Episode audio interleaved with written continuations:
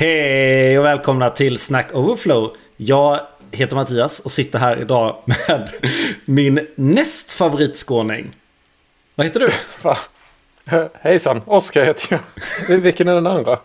Nej, nej, jag sa, jag sa bara det för att du skulle få lite grillor i huvudet. Men jag kom av mig lite för jag inser att det här är typ tredje raka gången jag påar och får fundera på vad jag själv heter. Jag liksom, kommer ihåg vad podden heter, men om, om ni spolar tillbaka och lyssnar så stammade jag lite för att säga mitt eget namn. Jag heter Mattias. Och... vad är det ett tecken på? Tydliga symptom på Daddy Brain. Tydliga symptom på Daddy Brain. Som ni checkar på det då, för er som inte vet om det, så har Daddy Brain gått upp klockan fem, typ fyra raka dagar. För att våra barn inte bara sova. Så jag kommer undan med det. Ja, Oskar, hur är läget?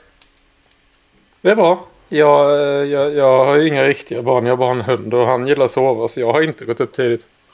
Men det är inte därför vi är här idag. För idag ska vi prata om ett teams agila ceremonier. Alltså olika ramverk, läs, skrum eller safe, kräver eller rekommenderar olika typer av ceremonier, läs möten. Men, men vilka, vilka möten har vi och vad tycker vi om dem? Och idag fokuserar vi väl på teamet. Så det blir varken någon typ av makro, PI, storplaneringar för flera veckor. Och det blir inte heller, om ni lyssnade på avsnittet för några veckor sedan om, om guilds eller coops. Så blir det inget liksom kors-team kunskapsspridande. Utan teamet, när teamet träffas och har sina möten. Eller ceremonier.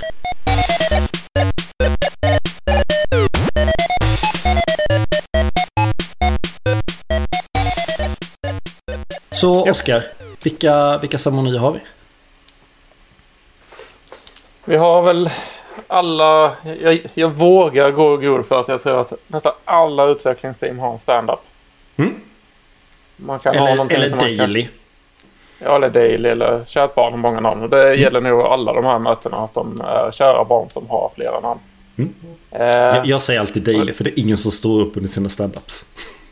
Jag vet, jag...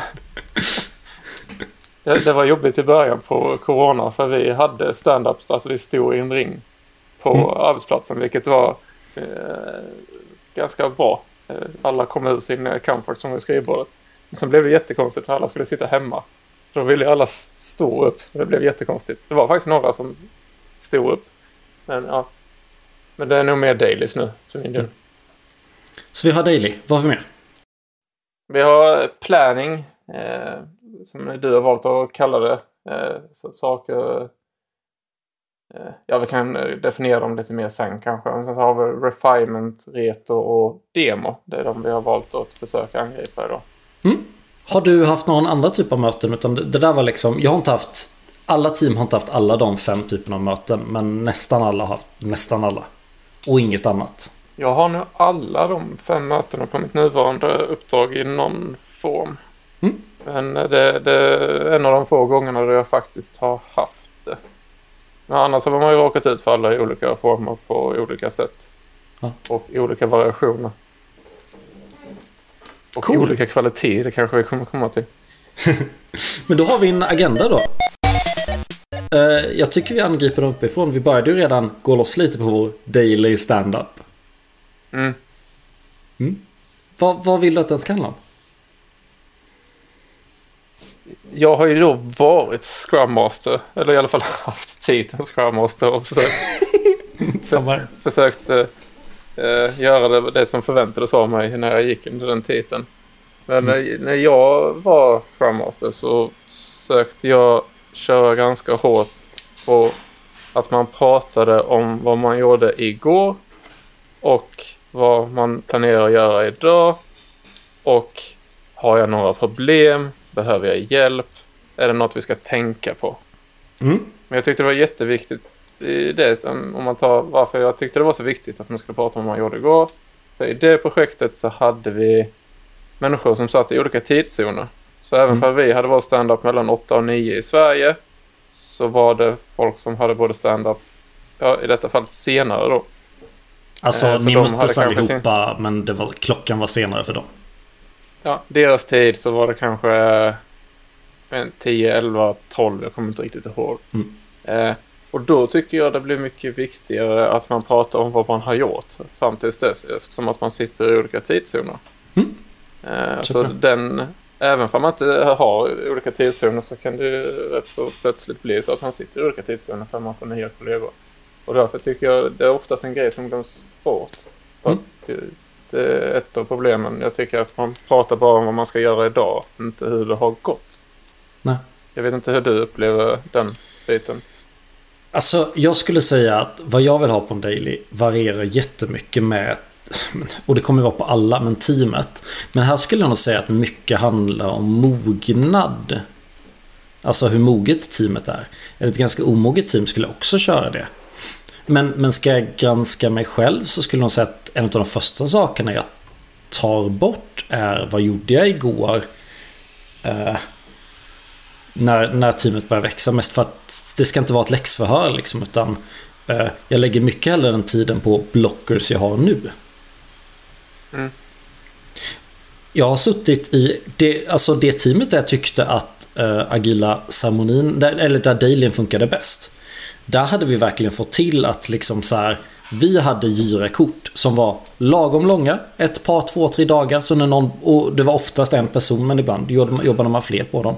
Så liksom när man tog det kortet då var det så här. Ja men nu vet jag. Jag tänker nog hugga tag i det kortet idag. Så gjorde den personen troligtvis det. Då behövde den inte säga att det gjorde det igår. Istället la vi väldigt mycket tid på. Och nu tänker jag direkt hoppa på hur jag tycker en daily blir bra. När man använder den tiden till att samarbeta dema kod för varandra, plocka feedback från varandra. Uh, ju homogenare team, är det bara fronten och backen kan ni prata kontrakt, är det bara fronten kan ni skryta om ball fronten-kod eller hur hade ni löst det här problemet? Jag tycker det är så tråkigt när man pratar om vad gjorde jag igår och vad gjorde jag idag? Då finns det inte längre tid till att prata om nu ska jag göra det här kravet, tycker ni jag ska spara, tycker, tycker ni det duger med att vi sparar det här i en cookie? Mm. Så jag vill ju, jag tycker nog av alla de här mötena är nog Daily ett av de jag har svårast för. För jag tycker de är mest så här. Sitter av tiden och förstår inte riktigt nyttan ofta. Nu finns det säkert folk som är, är skrummisar på riktigt som tycker jag är dum i huvudet. Men det, det tar jag. Eh, jag, nu när du satt och pratade så håller jag ju med dig. Men jag tror en symptom av att jag vill veta det är en anpassning av ett problem. Eh, Symptomet att jag vill veta vad folk gjorde igår. Mm. Det är oftast att eh, grupperingen på dailies och stand-ups för mig har varit för stora. Ja, okej. Eh, för annars så, alltså vi, jag vet inte ifall vi ska våga försöka säga liksom när det, det är för stort. Men jag tycker någonstans att liksom, är man mer än tio personer så det Ja, då, då är det ju att hålla ner snäll om du säger 10. Ja, ja, men det, den delen jag har nu så är det betydligt fler. Och, det, och jag, jag förstår det, för det är människor som har skrivit kraven som inte nödvändigtvis är utvecklare som vill ha insikt i hur, hur det går med det, deras stories. Men vem bara rapporterar de dem då, då? Jag har lite progress med den här saken. Okej, min progress bara går fram. Är, mottagaren då produktägaren och det, mot, det produktägaren får med sig att den ser en progress bar flytta lite i ens huvud. För den... Ja, En bieffekt av det i detta projektet och i andra projekt har blivit att det blir andra stand-ups också. Mm. För bara utvecklare. Och de tycker oftast det är bättre för då gör man det som du sa också. Men jag vet inte, jag har nästan inte sett, jag har sett dem mer som någon, de brukar också ofta kallas synk. Jag vet inte, jag kanske inte har sett dem som daily förrän vi pratar om det nu. Ja. Du Äh, kanske alltså- har konverterat mig här på din eh, eh, monolog på en och en halv minut. Men jag, jag kan tycka att när teamet formeras att man kör det kan vara jättevettigt. Att man kör ordentligt. Gjorde jag igår? Vad ska jag göra idag? Eh, bara att man inte ser det som en rapportering. Bara mest för att komma igång. Men efter det kan man ju börja latcha. Vi har kört varianter som så här. eh, jag får bara berätta vilka blockers jag har. Eh, och då ner på nivån att så här. Ja men igår körde. Just nu sitter jag fast med det här. För det, upplever inte du ganska ofta att när du programmerar Då flyter det på och så kör man fast Du måste börja googla, måste börja förstå Det är inte riktigt värt att störa någon Mm. Vi fick till att man samlar på sig ett par sådana så bara eh, eh, Hur gör vi med marginaler på den här typen av element? Kunde komma upp Och eftersom att det var liksom Det var ofta sagt så konkreta diskussioner att även om man, inte, även om man var i fel stack var man intresserad. Även om det var liksom hur skriver ni den här SQL-queryn? Eh, vad borde man tänka på där? Så hade, vad hände det ibland att frontenden sa men, men jag behöver inte det där fältet. Som skissen ser ut. Att man bara pratar om sina blockers. Ja, mitt, kommer- det, vi antar att det har flyttit på annars säger du någonting. Och det gjorde att folk, när vi vande oss vid det, då sänkte man ju ribban för vad en blocker så pratade vi bara om det istället. Men då kommer ju vad många ser som en risk. För Mm. synonymt med stand-ups är ändå antagandet att man inte tycker att de ska vara för långa. Mm. Vad tycker du om det? Eh, hur långt ett snöre? Eh, vi vill ju ha korta möten för vi vill sitta mycket och koda fokuserat. Eh, vi har det för att hitta samarbeten sinsemellan. Mm. Eh, lagom. Ja, men så här, försöka hitta relevanta och, och är gruppen så splittrad att det en person inte vill prata om är relevant för hela gruppen. Kanske det är en för bred grupp. Och då blir det svårt med fullstack teams där stacken är alldeles för bred och sådär.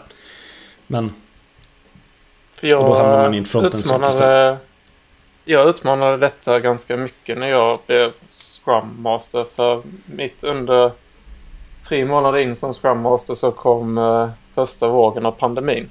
Mm. Och då satt alla och jobbade hemifrån. Mm. Och då sa jag, det här, alla de här över axeln konversationerna som man hade på kontoret finns inte längre.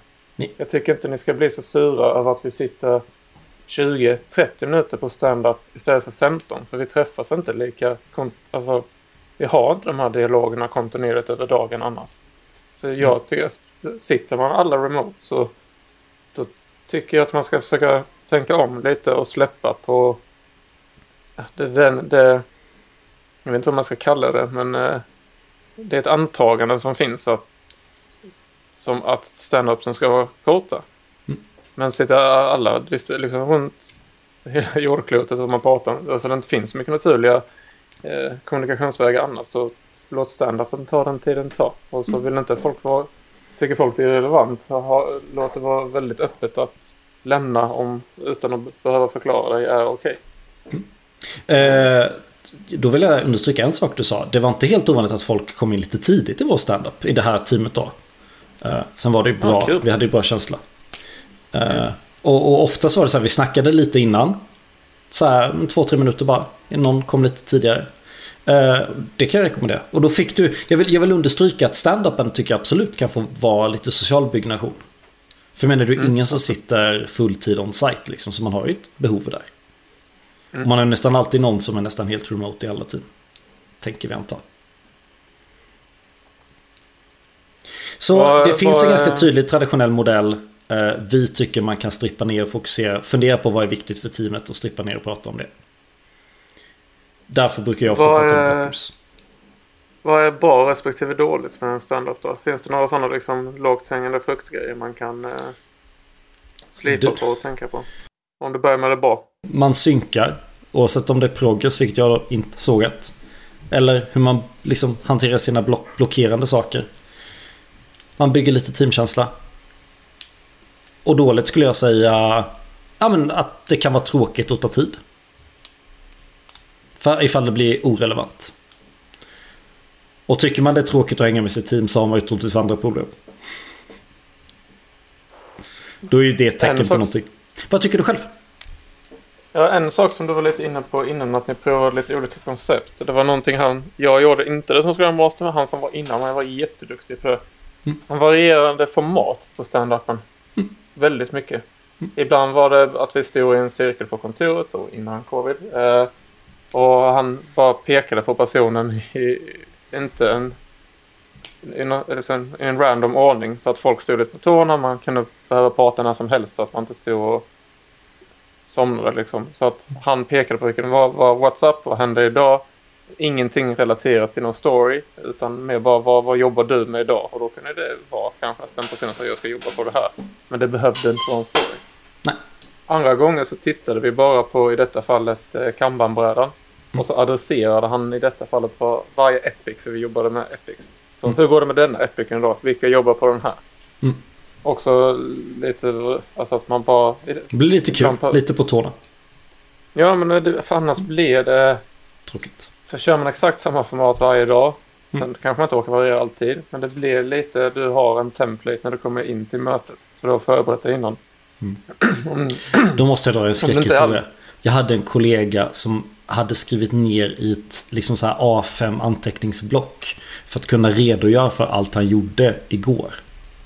Det är min skräckhistoria. Och det kunde vara sju, åtta punkter på nivån med Jag var och pratade på ett möte med den personen om den här saken som jag vet att det egentligen inte tillhör teamet men jag behövde göra det. Alltså några gånger gick vi också bara igenom så här.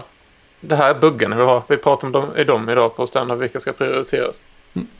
Eh, Jag tyckte det var ett vinnande koncept som jag inte orkade anamma själv. Måste bara säga det, den kommer ihop i alla. Eh, Jag har ett, ett liksom ett omöjligt koncept där. Jag tycker inte att man ska vara på kontoret alldeles för ofta. Men egentligen så älskar jag fysiska brädor. Där liksom fysiska kort som man, som man en aktivitet på standupen är att förflytta korten. Mm. Att det är bara då man förflyttar kort under hela dagen. Det känns Istället bra för- för, människorna. istället för någon kort. Men men vi går vidare då. Mitt näst favoritmöte, eftersom att du valde stand-up tänker jag välja mitt favorit, min favoritceremoni. Och det är ju faktiskt retron. Det är min favoritceremoni. Mm. Det är då man får möjlighet att liksom förbättra. Hur gör du dina retros? Det är oftast så här, vad gick bra under sprinten? Ska man skriva lite lappar man går igenom? Vad kan vi göra bättre? Ibland så är det lite mysiga segmentet, dela ut en ros. Är det någon speciell individ i teamet som har gjort någonting bra? Jag tycker Ah. den gillar jag. Mm. Eh, och sen så kanske... Delar väl teamet ut olika- den? Röstar man eller? Nej, en teammedlem kan dela ut den till en specifik annan individ. Eh, Mysigt. Det, det beror på lite vilken kultur man har i teamet. För vissa, vissa tycker sånt är samsigt, men jag tycker det är ganska mysigt faktiskt. Mm. Eh, eh, men man identifierar saker som varit bra och dåligt. På, man kan ka- kalla dem vad man vill. Och sen så det sista steget som jag tycker oftast brukar glömmas bort är hur man tar eh, actionpunkter på det, hur man gör det bättre. För har man gnällt Ja. på någonting och identifierat något fel, även om man inte kommer på det direkt, så borde det finnas en actionpunkt på hur tar vi reda på att vi gör det bättre, även om du inte kan under komma på att det blir bättre. För annars Ja. blir det bara... Det är jättebra att ha en plattform där folk får snacka av sig rent mentalt för hälsan i ett team. Men, Mm. och ibland måste man bara få göra det. Men väldigt ofta så måste det också till action, så annars blir det bara gnäll och så, så kommer man ingenstans och så kommer man säga exakt samma sak nästa ret. Och det är ett pattern som jag tycker sorgligt nog återupprepar sig ganska ofta. Mm. Ja, men jag håller helt med. Det är, om man ska ta med sig någonting från den här podden så är det se till att ni tar med någonting från retrot. Mm. För jag kan tycka det viktiga är att man hinner igenom allt på retron än att man hinner Mm. lösa något. Man hinner förklara allting är viktigare än att man hinner lösa någonting. Så brukar man ofta hinna diskutera och smålösa vissa saker. Men det ser inte jag som poäng. Jag tycker om modellen när man lägger in dem liksom Framförallt om man kör Ja, oavsett vilken, vilken metodik man kör. Att det verkligen blir stories som landar direkt in i backloggen. Som Ja, lever som det vilken story som helst. Direkt in i to-do. Har, har man förmånen att man har team som har licenser på Miro så tycker jag dessutom man ska utnyttja alla templates som finns där som man varierar så Mm. mycket. Det är lite mer för den som förbereder resan men det ger teamet mer. Man får Fast olika är det det? För jag menar-. Innan behövde man förbereda det men då behövde man liksom Nu håller ju Myron med handen. Så jag som körde Mm. segelbåten innan Myromallen fanns. Får ju nästan Ja, mindre jobb när man ja. säger att den är färdigritad i Myro. Jag, jag har ritat stora segelbåtar alldeles för detaljerat på väldigt stora whiteboards. Ja. Så, ja, det är också en favoritövning, segelbåts. eh, Men där skulle jag nästan. Jag skulle nästan säga att du sa, du var inne på det på delen, jag skulle säga att retron är ännu viktigare att variera format. Även om många brukar Mm. koka ner till ett plus minus frågetecken. Så bara av att man varierar frågan så blir det lite olika svar. Liksom, vad tycker du? Liksom, frågetecken eller streck? Om man kör plus minus frågetecken en vecka och plus minus streck en annan vecka. Så kommer det inte vara samma sak i frågetecken och streck. Nej. Nej, jag, ja, jag håller helt med. Och jag gillar alla som har ja, men segelbåten eller luftballongen eller vad det än är. Eh, när det har en fysisk anknytning för folk kommer tolka det olika. Liksom någon har sagt Ja. så här, ja, men ballongcanvasen eller se, ja, det är jag som är seglet, eller det här är seglet i segelbåten. För det här håller på att brista och då kommer vi tappa fart. så här tolkningar som jag Ja. aldrig hade gjort. Jag brukar, de gånger jag har hållit i segelbåten. Eh, för jag, jag har aldrig kört luftballongen. Jag ska prova nästa gång. Då, eh, den sist, absolut sista grejen som man gör är att man får rita ut sig själv på båten. Mm. Skeppet. Fartyget. Eh, och det är jäkligt intressant. Och då, då är det vad skeppet, båten, fartyget symboliserar det här projektet. Var hade du satt dig själv någonstans? Mm. Riktigt coola personer sätter sig bakom rodret. Men eh, sen är det någon, folk som sätter sig jag heter det, i kölen längst ner i lastutrymmet. Då vill jag säga en rolig sak då. fram. Har, tar då, är skeppet alltid projektet? För mig är skeppet alltid teamet. Ja, men det, det kan man ju deklarera i början på övningen. Ja, ja. liksom, vad, vad, vad olika saker symboliserar. Ja, kul. Eh, Nej, men det vi kommer ner till det, det är den dedikerade tiden att klaga av sig. Eh, Man kan väl klaga lite däremellan men där kan man ju liksom klaga av sig och får man till det att man jobbar på det efter diskuterar det under mötet men också att det händer saker mellan mötena. eh, Så blir det inte bara klaga av sig utan det är möjligheten att konstruktivt göra någonting bättre. Det, det, har inte varit, det har varit mer än en gång där att någon har skrivit så här Jag tycker att vårt testautomatisering-svit är dålig. Vi borde lägga tid på att förbättra den. Bara en sån sak. Liksom, tekniska förbättringar kommer typ också. Mm. Eh, vi har... Också- bara för att jag minns vad jag sa senast berätta om det tar lång tid från commit till merch. Eller tills ute i master. Men det är många steg där på vägen. Och den diskuterade vi lite och sen så hade vi en breakout group som drog ner den till ett par olika stories. Och vi gjorde två, fyra och tre ligger och guppar i backloggen. För de var för stora relativt vad de var värda. Och då gjorde vi de två viktigaste. Och nu är det lite bättre. Jag tycker också man ska ha dem mer frekvent än vad man tänker sig. Hur tänker du dig? Ja, för annars, alltså, annars om du har långa sprinter till exempel så kan det vara ganska långt emellan. Eller jobbar du kanban och inte har några sprinter så kan det vara ganska svårt att säga nu ska vi ha ett reto. Men jag tycker man ska ha det så ofta som det behövs och hålla dem tajtare istället då. Mm. Eh, så att man liksom får någon form av kadens på actionsen man ska ta. Men då vill jag lägga till en sak. För den kadensen kan ju såklart vara tid. Eh, Men jag tycker den också ska vara kopplad till hur mycket man liksom Hur mycket får man in där och hur mycket löser man. Det är inte lönt att e- egentligen Som du säger Alltså Nu tycker jag inte man ska vara så, så strikt Men någonstans så kan man ju Om man skulle vara strikt skulle man kunna säga att varje rätt måste ha minst tre outputs. Eller borde ha runt tre outputs. Det här är sakerna vi borde fixa. Och vi har inte retro förrän vi löst de tre. Sen går det inte att säga det riktigt för det är lite stort och smått liksom. Men jag tycker, jag tycker att kadensen ska styras lite av hur mycket man kan lösa problemen. Inte hur många problem man har, utan hur mycket man kan lösa dem. Så nu till exempel när mitt projekt har gått in i ett crunch-läge så tänker jag föreslå att vi har det lite mer sällan. Vi kommer inte hinna jobba på... Vi, vi tycker alla att det är skit, men vi kan inte göra något åt det. Okej, så då har man det mer sällan för att det finns inte i mån om tid. Jag, kommer, jag som Scrum Master i mitt team kommer föreslå det imorgon. Ja, är du Scrum Master? Det visste jag inte. Ja, ja. Jag gör det kanske inte så bra som jag man- borde. Säger man grattis om man är utvecklare också samtidigt? Eller man säger... Jag har, fått, jag har frågat min ambitionsnivå. Vi är väldigt, vi är en väldigt aktiv produktägare. Eh, Och vi committar inte. Vi kör skrum men vi committar inte på våra sprintar. Så kör vi faktiskt skrum. Eh, Det kommer vi till när vi kommer till planering alldeles strax. Jag ska lägga någonstans 10-20% av Scrum Master på det. Men då är det lite administrera brädor och se till att folk gör saker. Att det händer något med kort. Ja, då har jag nästan så här. Ni drar er kort själva. Ni Ni säger när ni är klara och sen så tar ni ansvar för om det funkar eller inte. På individnivå. Mm. Och det gör man i vilket fall men nu är det verkligen så här. Ja, varför inte ta det uttalet då? Jag tycker vi går vidare. Eller vill du säga något mer?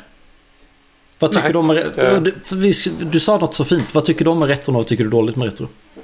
Retron är en bra plattform för att få gnälla av sig. Mm. Och det absolut sämsta med retron är om det inte leder till någonting. Jag är helt med dig. Och variera format så man både för att hålla folk intresserade men också att man vidgar vyerna då. Ännu mer än på daily. Skulle jag välja en jag måste variera hade jag mycket hellre varierat retros än standups dailies. Sen så är det faktiskt jag som har prioriterat upp nästa möte som det tredje viktigaste att prata om. För det är ju demon. Vad tycker du om Mm. demos? De är bra när eh, det behövs. Eh, och definitionen på när det behövs beror såklart på eh, problemen man löser. Mm. Men eh, styrkan i demo om du är fler än ett team och får insikt i vad din organisation sysslar med på andra håll är stor. Mm. Det kommer också en förväntan på att ditt team förväntas kunna visa någonting som en output. Det blir som någon form av positiv implicit press på teamet så att man inte går och dvalar tycker jag. Alltså Positiv under, press. ja, men, men, alltså, lite så att man inte liksom går och rullar tummarna. Liksom, att man, man, det, finns, det finns någon liten grej som gör att man inte kan komma undan. För att du Ja. måste kunna visa någonting i, i, inom vissa fasta intervall, vilket det brukar vara på demon. Och Eh. det måste faktiskt funka. Mm. Mm. Jag tycker, jag, jag förstår det du menar. Och då frågar jag, när du har den typen av demo, vilka vill du få feedback från då? Är min första fråga till dig, för jag tror jag vet vad du svarar. Det bästa, det finns ju olika typer av demon. Det finns ju demon som man visar kanske folk som inte utvecklar. Då visar man kanske hela featuren. Mm. Men jag vill ju att de bästa demonsen är ju när... För ofta brukar det vara så att fronten kan visa någonting som man kan se och ta på. Det är Mm. väldigt tacksamt att dema. Men Mm. jag vill att en demo också ska kunna vara backend till exempel. Som är väldigt svårt att ta på. Machine learning, jättesvårt att ta på och svårt att förstå. Ja. Att de, som jobbar med det här ska bara kunna visa ett stycke kod, ett stycke output. Mm. En klump text och prata om det och säga problemen de har framför sig, problemen de har löst. Mm. Hur, och sen så får frågor liksom... Även om det är som liksom någonting. på powerpoint slides. Jag bryr mig inte om formatet. Jag tycker bara att... Det, jag tycker demos ska... Då får kanske vara olika demos. Men jag tycker... Som utvecklare så är det väldigt lärorikt att få människor som är utanför ens egen lilla teambiom och kunna få feedback från dem. Mm. Från helt olika perspektiv. Det, och eh, ännu bättre om man har andra team som ska konsumera ens output. Eh, och få Mm. frågor från det. Ja. Eh, Men då vill jag lägga till en sak och du är ju lite på det men jag vill, jag vill sammanfatta det. Jag tycker det absolut viktigaste med demot är att man får in så mycket feedback som bara möjligt. Sen vilken typ av feedback det är. Spelar liksom, är det från verksamheten som vill flytta knappar eller från en frontendare eller UX som säger eh, det här har vi redan eller följer inte designmönster eller gud vad bra det här kan jag återanvända eller vad, vad det än är. Visar vi ett API kan någon säga eh, ni, ni bryter mot eh, det där, den där proppen brukar vi stava på det sättet. Därför så har jag en konflikt i mig själv. För jag tycker att man ska dema sak. Allt ska demas så fort som bara möjligt där man råkar befinna sig då. Det behöver inte vara klart. Utan så här, det ska vara en snapshot på var man befinner sig nu. Jag skulle nästan vilja ha demon så här, mitt i sprinten när saker är halvklara. Om man kör sprint, om, om vi antar att man kör två veckors sprintar. För det är ju ändå någon typ av standard, även om jag inte tycker om den. Då vill man ha demot mitt i sprinten så man demar delvis det som var klart för en vecka sedan och har stabiliserat sig. Det ska man nästan dema i produktion.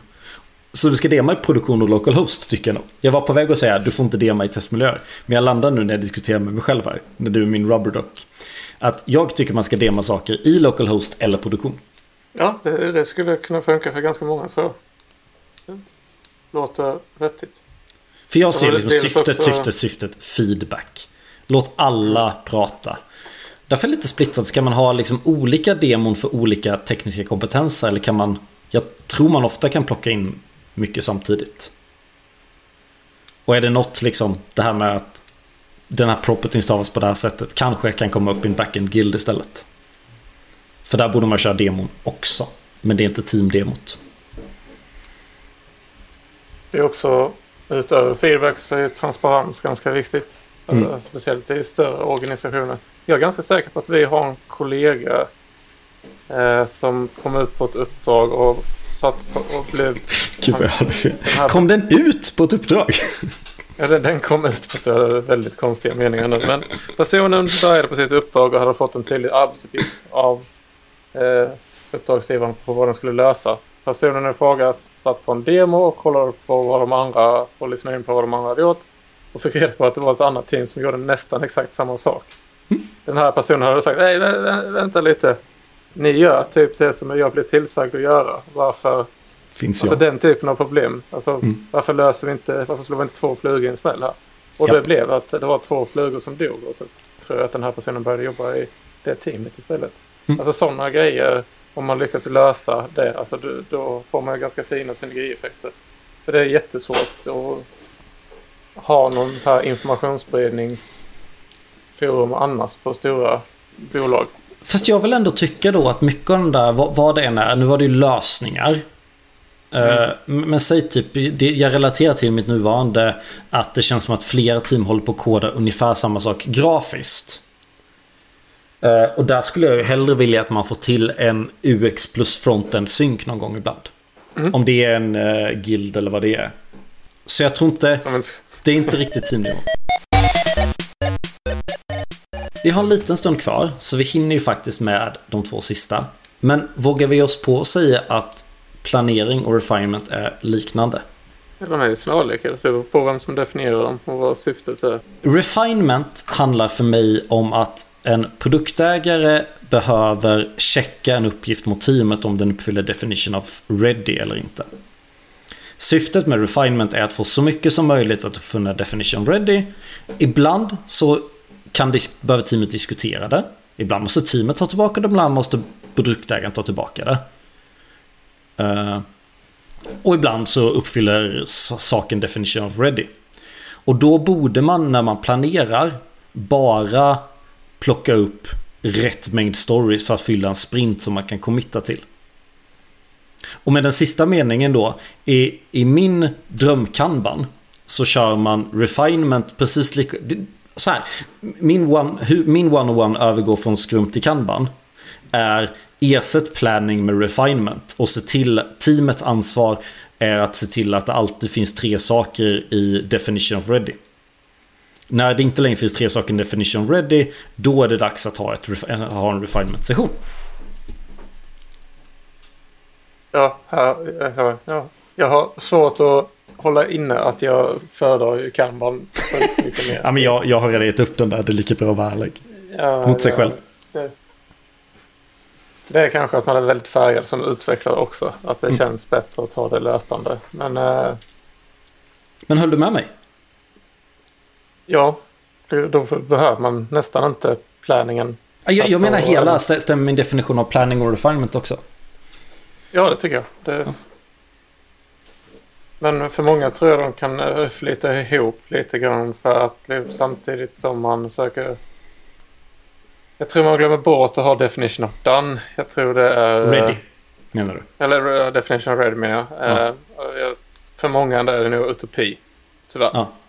Och jag, Eh. tror, jag tror faktiskt det är där många trillar dit. Jag tror där, det slarvet är ett slarv som kostar mycket tror jag. Mm. För jag tror, hade teamet varit transparent med vad de behöver för att plocka in någonting. Jag, jag tror teamet löser alldeles för många problem som de tänker sig att de ska lösa när de börjar med uppgiften. Som de hade kunnat lösa två, tre veckor innan. För det blir ändå lite pingpongande där. Så, och, så här, e-, en världens mest triviala definition ready är det finns ingenting som vi vet om att vi kommer behöva pingponga som borde ta tid. Som borde ta kalendertid. Om det tar arbetstid är okej. Men om man behöver pingponga något, alltså att skicka information fram och tillbaka, någon behöver bestämma något. Säg om vi ska Mm. ta in någonting som är ett lagkrav och någonting är oklart eller legal ska ta fram en text. Då tar inte vi in det förrän legal har kommit med texten. Nej. Det finns tillfällen då vi har gjort så att vi har splittat en sån uppgift i två deluppgifter. Lösa alla tekniska problem. Och den är klar när man känner för det. Och sen när väl allting för att slutföra uppgiften kommer in, då tar man den uppgiften. Att man splittar uppgifter efter risk liksom. Jag känner mig så bortskämd nu för på detta uppdraget som jag varit i sedan våras förra året så har jag i princip inte suttit nu. Det var de, precis de sista veckorna här nu. Där har jag faktiskt suttit i team och fått min kalender uppbokad med massa ceremonier. Mm. Jag, jag känner- mig extremt ringrostig men också inser också att jag var väldigt förskonad från hur eh, eh, jobbigt sånt här faktiskt är att eh, samarbeta med andra människor. Men då tar vi det sidospåret då. Du var inne på ett team med max 10 pers. Jag är inne på att jag tycker man ska sträva efter att ha så lätta stackar. Så det går ju inte såklart alltid. Men jag tror ganska ofta att det går att ha full stack kompetens.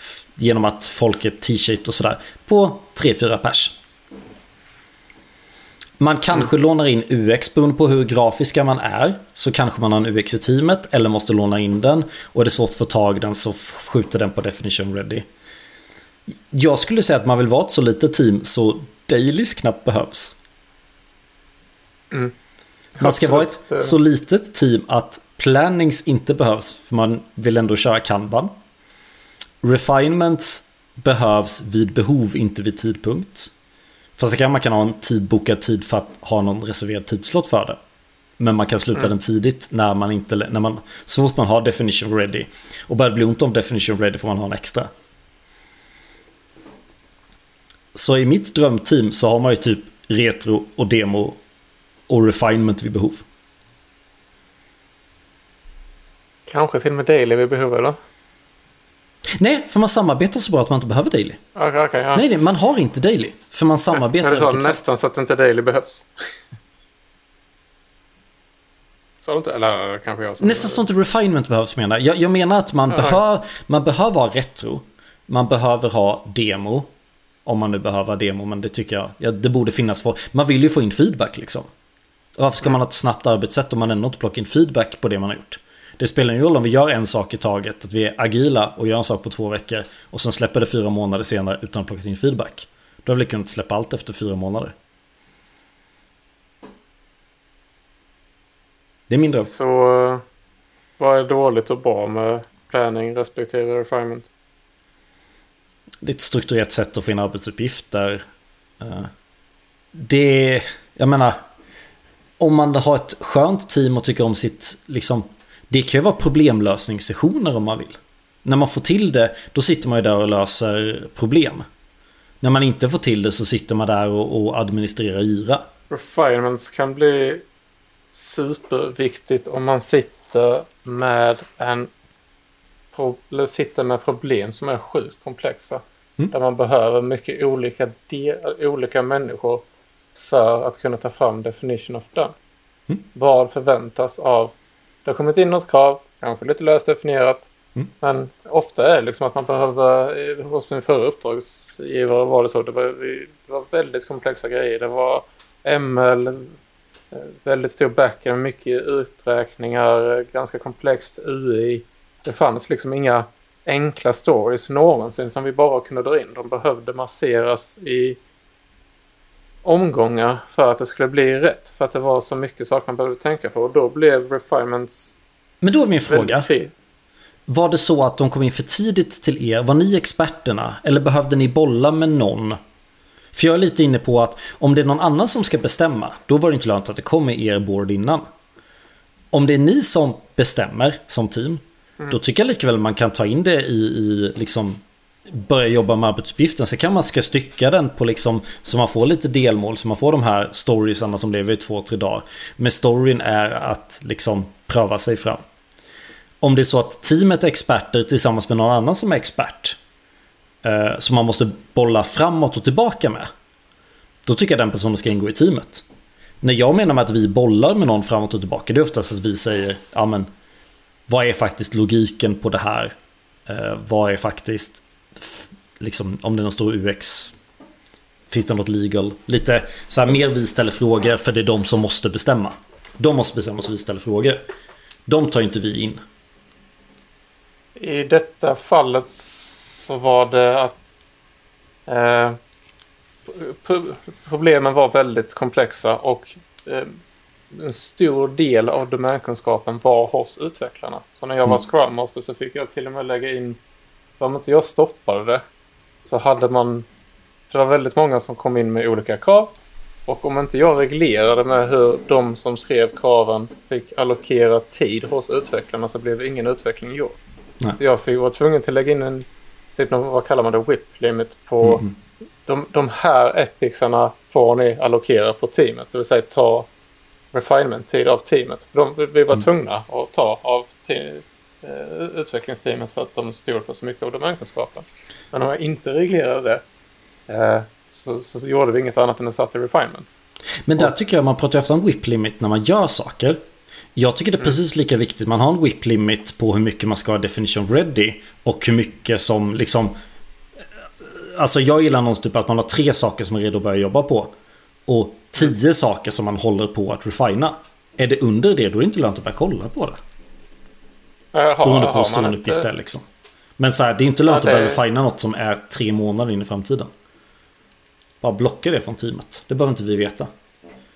Om det, det inte är säga... liksom hela, helhetsarkitektur. Men det är, det är ju en annan sak.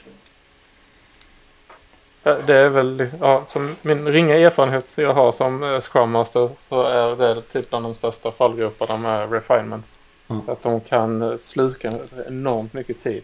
Och då menar jag, re refina inte saker för långt in i framtiden. Men du, Nej. jag ser att klockan springer här. Och ja. det här är världens sämsta tisdag. För vi kommer att köra veckans tips. För vi har nämligen fått in en fråga. Eh, någon har observerat att Oskar har köpt en ny skärm och därför ställt frågan till oss. Eh, hur kommer det, vad är er favoritskärmuppsättning när ni jobbar hemma? Hur många, vilken storlek och så vidare? Vill du börja?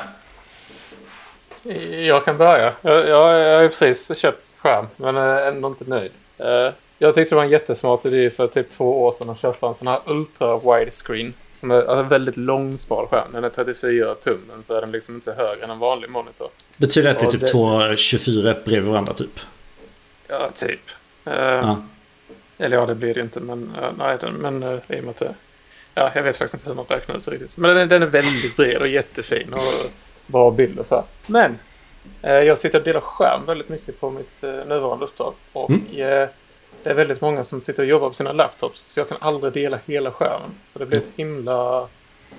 Och jag tycker, det är lite, jag tycker personligen det är jobbigt att ha laptopskärmen bredvid. För jag, jag vill ha en skärm till som som var lite mindre i bredd som jag kan dela till mina kollegor på ett enklare sätt. Men nu, har jag, men nu, eh, nu är jag helt eh, omringad av eh, skärmar som gör att jag får vrida på huset mycket.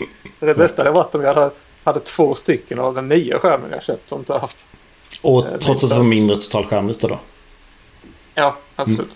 För jag har, en ganska jag har en ganska tydlig preferens. Jag älskar min setup just nu. Jag gillar inte alls de här superbreda. Uh, för jag upplever ofta att jag sitter med saker. Men delvis så vill jag ha på... Så, så det jag sitter med. Jag har en 24, jag har två stycken 27 eh, bredvid varandra. Sittande på samma fäste som sitter i samma höjdled och sådär. Inte varsin fot utan en gemensam fot. Och så har jag laptopen vid sidan om. Som är kanske mm. 15. Och då blir min setup väldigt ofta att laptopen kör typ chattar och Spotify och sådär en skärm kan jag köra två stycken stora kodfönster bredvid varandra. Och en skärm kan jag antingen köra browser eller så kan jag köra browser och det jag googlar. Alltså jag kodar ju webb så jag vill ju se det jag håller på att koda i ett browserfönster. Och så kan mm. liksom dokumentation eller Figma eller så flyga runt lite mellan skärmarna. Kodar jag mycket UI så kan jag lägga sida vid sida två stycken rutor. Jag glömde lägga till att jag saknar lite arbetsyta på samma devis som du. Att man ska kunna ha mycket saker uppe samtidigt utan att behöva växla fönster. Ja, ja men just 27-tumlens möjlighet att lägga två stora saker bredvid varandra. Även om det är samma ID med två stycken kodfönster eller om det är en browser bredvid en ID eller vad den är. Och sen en hel skärm till. Det gillar jag. Men jag tror vi får ta det där. Det blev ett långt avsnitt i vilket fall. Det skulle inte vara. Tack så mycket alla som lyssnat. Min, min hund började ändå skälla på fiskmåsar genom fönstret precis som den psykopat han är. Psykopat och kniv här. Ja. Tack så jättemycket alla som lyssnade. Vi hörs en annan vecka. Ha det så bra. Hej!